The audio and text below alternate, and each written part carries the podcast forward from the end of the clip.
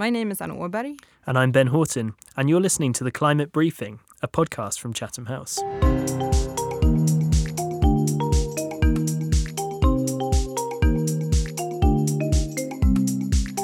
In November 2021, the UK is hosting the UN Climate Change Conference, also known as COP26.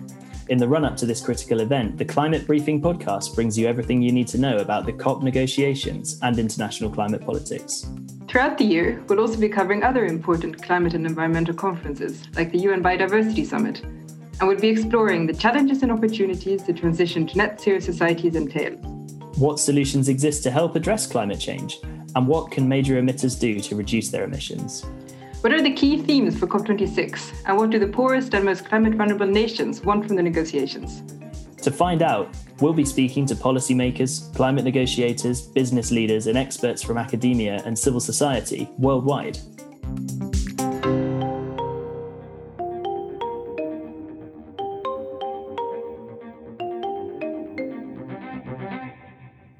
Hello, everyone, and welcome back to the Climate Briefing. I hope you all had a nice summer. My name is Anna Åberg, and I co host this podcast together with my colleague Ben Horton, who is actually not here today. But I am delighted to be joined by another colleague of mine, Bernice Lee, who is a Research Director for Futures, Hoffmann Distinguished Fellow for Sustainability, and Chair of the Sustainability Accelerator Advisory Board here at Chatham House. Hi, Bernice, how are you doing? Great, thank you. Good to hear. It's nice to see you. So, we're just coming out of UNGA when we're recording this, and the pre COP is starting very shortly. There are only a few weeks to go until COP26, and what Bernice and I were hoping to do was to take stock of where we stand ahead of the Glasgow summit. So, to do that, Bernice, I think most listeners will have a kind of a good grasp about what COP26 aims to do. But to set the scene, uh, would you mind by outlining what the main aims of the Glasgow summit are, please? Of course, thank you very much, Anna. I think that I would like to start by talking about what it isn't going to do. Now, what COP26 isn't going to do is it is not going to negotiate a new treaty like what we did in Paris.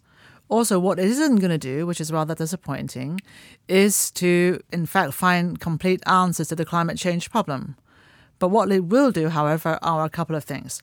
It is what we call the first of what is a new kind of COP, an ambition COP, which is where, if you will remember in Paris, countries come together and decided that instead of agreeing on what everyone should be doing, top down in terms of emissions cut, countries will be bringing forward their own submissions called nationally determined contributions in terms of emissions reduction and climate action.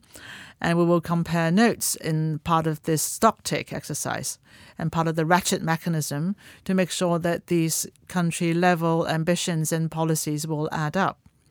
So this is what COP26 will be doing, which is to assess where we are when it comes to climate mitigation. So this is what COP26 will be doing, which is to do a stock take in terms of what mitigation action has amounted to through all the submissions by different countries in their nationally determined contributions. Interesting, thanks so much. Just picking up on the NDCs, these are expected to be submitted before the Glasgow summit, right? That's right. So, where do we stand on that front? I guess uh, quite a lot of governments would have submitted them by now, right? That's right. I just checked this morning on the Climate Action Tracker, which is where we all go to look, in fact, to see where we are. And I think as of this morning, when I looked about 89 countries, which are 88 plus EU 27, have submitted, and that would cover about 56.6% or some of global emissions. Now, the good news is that there are 89 countries that have submitted. The bad news is that if you add them all up, it doesn't add up to getting the world to, well below 2 degrees. It amounted to something still around 2.7 of warming. That's pretty concerning, right? I mean, we're only a few weeks away from Glasgow, and it's really urgent that we reduce emissions a lot this decade to reach the goals of the Paris Agreement. Are there any kind of discussions going on among governments about to respond to a potential gap uh, at COP26? Well, thanks for the question because I think the reality is that it has long been known in some ways that the gap won't be bridged by COP26 in Glasgow. This means that, oh, well, let me start by saying that it is a climate change problem. It is also a political problem for COP26. And this is also the communications problem because despite the fact that there is a huge gap, it is important that efforts will be ongoing to make sure that we will bridge this gap as well. And this is among other reasons why there hopefully will be a form of declaration that will actually bring countries back together to reassess where things are within the next decade to make sure that we are also continue to bridge this gap. There are also other ideas that are being put forward in recent months and weeks by different countries, especially vulnerable countries, about whether or not countries should be submitting their annual reduction plan from now on. So all of these are yet to be played out. So essentially, it's all about kind of ramping up ambition early this decade to put us on track for the Paris goals. That's right. Good. Well, there are other aspects of COP26 as well. And before we kind of discuss the finance and adaptation aspects, I just wanted to pick up on uh, some of these kind of sector deals that the UK is championing as COP26 president. Would you mind saying a few words about that? Yeah, happily. I mean, I think first of all, obviously, if, since you mentioned the UK presidency, they have certainly defined one of the goal of COP26 is to make sure that 1.5 is within reach. So this applies certainly to countries in terms of their NDC submissions, but this also applies to companies as well. Now, this is why where one of the innovation is interesting coming out of COP26 will be a set of sector deals in the form of plurilateral agreements that the UK will be putting forward together with interested countries and parties in these plurilateral deals. So these, you know, the expectation is that there will be some around coal, around internal combustion engines, uh, among and forest as well.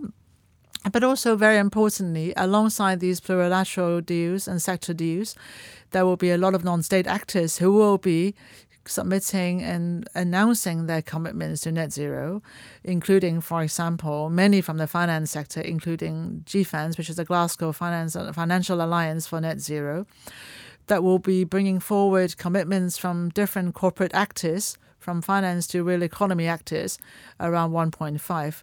So, in some ways, the sector deals, together with these non state actors, will mean that it will be one of the first time that at COP, not only are country level commitments uh, around net zero and 1.5 degree be in focus, also in focus will be commitments from non-state actors as well as these plurilateral deals bringing the two sides together as well, state and non-state actors. Is this something we can expect to see more at future COPs in general? I think that because, as I mentioned earlier, that Glasgow is a new kind of COP. It is not where we will end up with a big treaty or where that is a goal, it is where acceleration and accountability will be extremely important. And if we want to accelerate and make sure that it is accountable, that we have more ambitious climate related commitments, we are likely to see more, therefore, state and non state actors acting in concert to deliver commitment plans and action plans that will take us closer to 1.5 degree too. Thanks so much. So we've discussed kind of the mitigation aspects, but there are also other elements to Glasgow, of course. Most notably, there's a lot of talk about the 100 billion goal. Would you mind saying a few words about that, please? I think that obviously it is also not a secret that there is a gap to bridging where we are today to delivering 100 billion a year from 2020. And I think the OECD report recently outlines, you know, some 20 billion gap that we have to bridge. And at the same time, what is good is that more countries have come forward in recent weeks with their offers, including, for example, President Joe Biden from the US in UNGA announcing US would double its climate finance commitment to 11.4 billion from 2024. It is also good news that the EU has also announced that it will add 4 billion to it as well. So I think that with more of these announcements, we are getting closer, and the expectation is that Italy will also be announcing new climate finance commitment by G20. So we, we are getting closer. We are not there yet, and therefore I think we will need more announcement from different countries, including France, among others, to make sure that there will be confidence that the delivery will be on schedule indeed. Delivering on climate finance is, of course, a big priority for many developing countries. Uh, other priorities include adaptation and loss and damage. How are those issues expected to be addressed uh, ahead of and at COP26?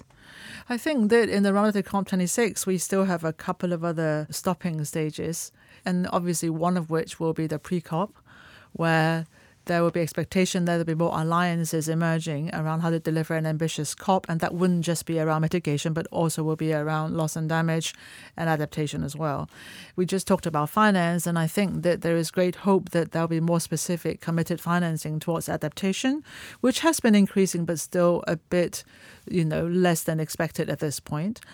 And of course, this also ties very nicely into the upcoming Bretton Woods institutions meeting, the annual meetings uh, that will be coming up as well in the coming weeks. Now, this is obviously not just about climate finance on both sides climate finance in terms of mitigation, climate finance in terms of adaptation, but it is also about the fact that the world is yet to be emerging out of the pandemic, and therefore there is an ongoing debt crisis that needs to be relieved, and obviously there needs to be vaccines that need to be delivered. So, in some ways, the climate finance package, which is about setting us en route to green recovery, and a package of solidarity that would include debt relief as well as vaccine, together with climate finance, are all part of the larger package that needs to be put together in in the run up to Glasgow, so that there will be a solid message and a solid delivery from Glasgow around the finance package that would be part of a solidarity package, as I mentioned, that is not just about delivering clean energy finance and adaptation finance, but also meeting other needs such as the strong green recovery coming out of the pandemic and the debt crisis as well. Thanks. I agree. That's really, really important. I was wondering actually if you could say a few more words about how COVID 19 has impacted the climate negotiations. I'm not thinking so much now about the, the postponement, but you mentioned developing countries experiencing high debt ratios. Uh, obviously, there's very significant inequality when it comes to distribution of vaccines. Uh, how have these issues impacted kind of trust between developed and developing countries and the climate talks, if, if at all? Yeah, I think that definitely there are many concerns that we have heard over many months now from developing countries, especially vulnerable economies, around how challenging it is for for them to be expected to be delivering their share of climate mitigation while at the same time tackling adaptation challenges as well as making sure that they're on track back to another generation of growth after the pandemic. So I think that it is certainly affecting the atmospheric of the mood music. To say that there's a lot of rage is a really understatement because it is a very stark reminder of the fact that climate justice remain a really challenging issue that the world hasn't even begun to tackle and vaccines are indeed one of the largest manifestation. So definitely it will be it has affected trust as well as confidence that promises made will be delivered.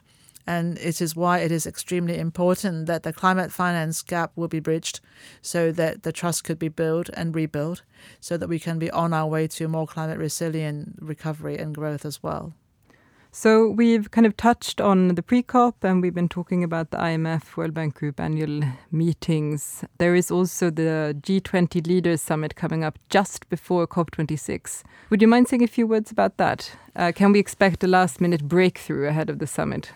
I mean, I can't read tea leaves, so I don't know whether or not there will be last minute breakthrough or not.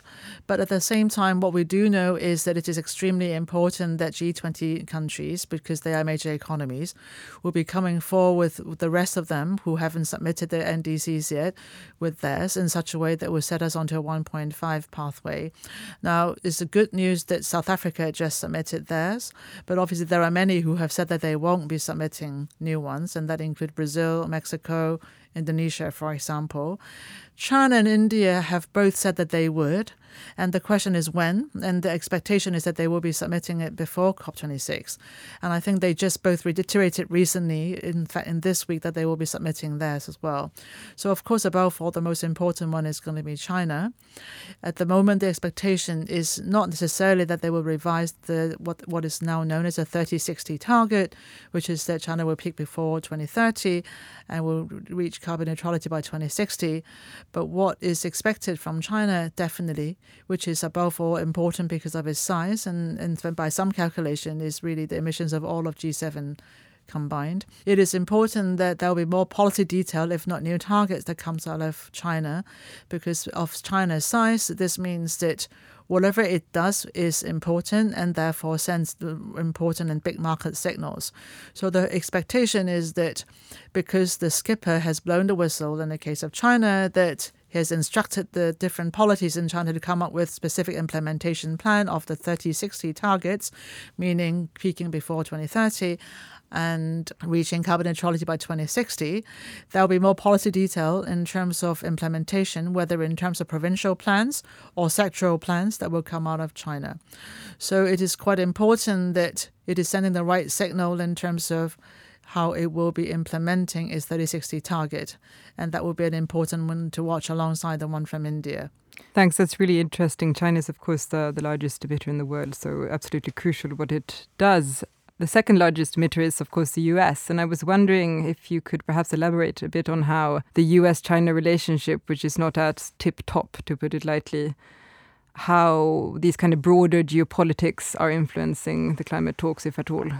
I mean, I think that obviously, as climate becomes more mainstream, and after the summer we've had, in terms of all the apocalyptic events that we've seen as well. Climate is likely to continue to be an extremely important top table issue from now on. It is therefore not surprising that as climate change's importance increases in political agendas, it will be caught up with or is going to be part of big power dynamics and politics. And much has been written about US China politics, including over climate change and whether or not there should be a separate lane for climate change, which China very roundly rejected. But I think the important thing to remember here is that despite the fact that there has been growing tensions over trade, over other types of geopolitical competition between US and China, the two sides have continued talking between John Kerry and Xie Zhenhua, the two climate envoy, and they have met, I understand, no less than mm, 18, 19 times in recent months. So the fact that even though that the two sides are now engaging in earnest in geopolitical competition, the good news is that they keep talking and they are continue to talk. And I think what we saw recently, if not a coordinated move, but definitely the moves by both US and China at UNGA. On the US side, as I mentioned earlier, doubling climate finance to 11.4 billion is a good sign from 2024 even. And on the Chinese side, the announcement that it will not be continuing public financing of overseas coal is another good sign. So the hope is that despite the geopolitical competition and despite the fact that they will likely rub over onto climate politics, the two sides will keep talking and that they will harness the competitive energy towards a race to the top and doing more to outdo each other rather than harnessing the energy to actually lower ambition, which at the moment I hope that we, ha- we are not seeing just yet at this point.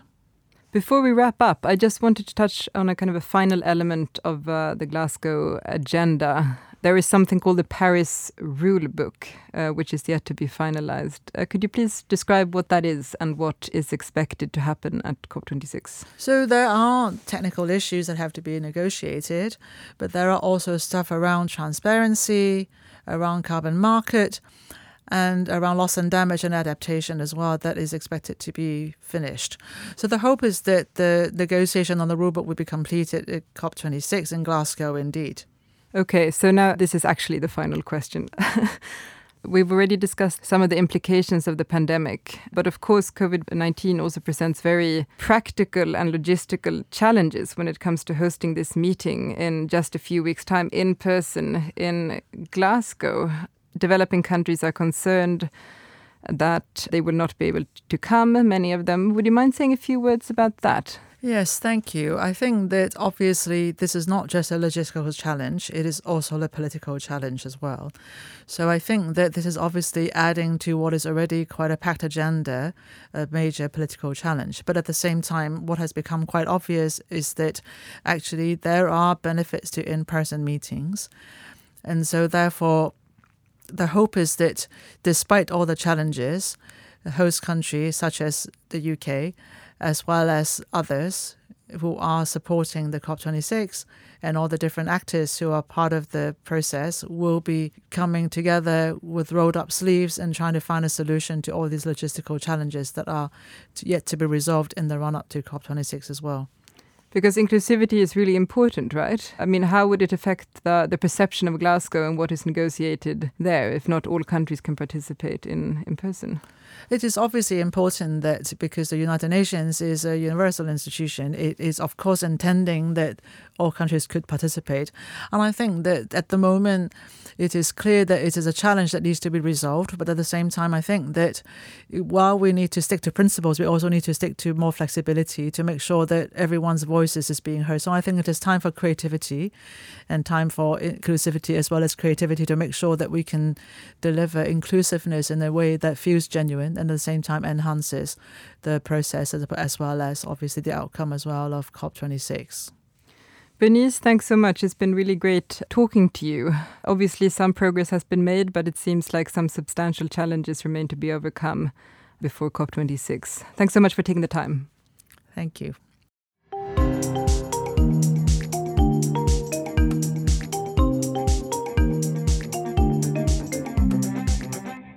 Okay, listeners, this was the climate briefing, providing you with an overview of COP26, where we stand, and uh, what we need to keep our eyes on the next few weeks. We'll be back soon with another episode. In the meantime, please do listen back to previous episodes, which can be found on the Chatham House website, on Spotify, and all major podcast outlets. Thank you so much for listening. Bye.